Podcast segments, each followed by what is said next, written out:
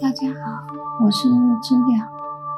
今天我们继续第五十七节《三部九候论》。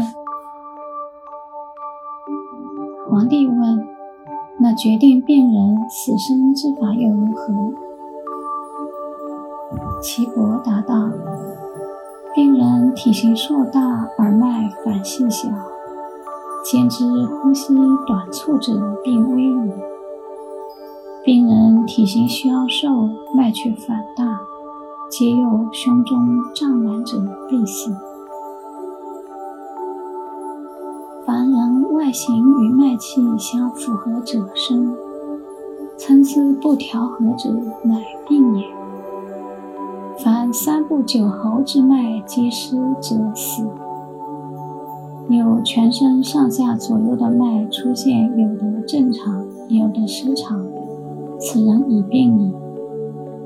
若到了上下左右的脉皆失，无法度衡两者，亦死。中部之脉气正常，而上部、下部脉已失，此人亦死。如中部之脉象愈弱，亦主死亡。凡目眶内陷者，亦死。皇帝问：如何才知病之所在呢？岐伯回答道：如诊查九候脉气，独有一处呈微小状者，此部必病；独有一处脉大者，该处易病。独有一处急数者，这就是病处；独有一处脉迟者，其部易病；独有一处脉浮者，易病；独有一处脉细小者，其易病；独见一部凹者，也是有病。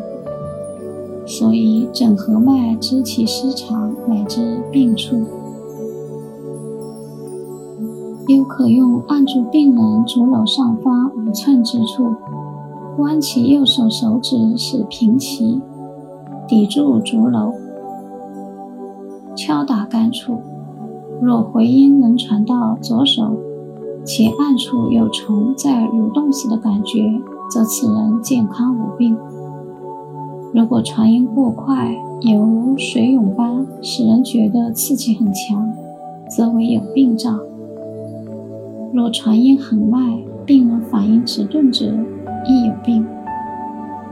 若回音不能传到左手五寸处，或敲打也不会反响者，此人必死。有病人病至肉消骨软，且无法走路者，亦死。诊查出病人中部之脉忽快忽慢者，亦为死症。如果脉沉带而钩状，也就是脉跳动时长一指，而且脉形如长钩一样有力而满溢状，就表示病邪聚在经络上。是故三部九候之互相呼应，上下一致，切不可不协调。其中一候脉失常，则有病。二候之脉同时失常，则病严重了；若三候之脉均失常，则病已危矣。一旦能查其脏腑之病根所在，就可测出病人的生或死之期。所以，医师必先知如何知道为正常之脉，方可区分出何为病脉。凡一见真脏脉，知为合脏病，从而推知所备克之时节，而预知其死亡期。又如病人的足太阳脉气已无，其足必屈曲而不直，死时也向上吊。皇帝问：所谓冬阴夏阳的意思是什么呢？好感谢收听，我们很快再见。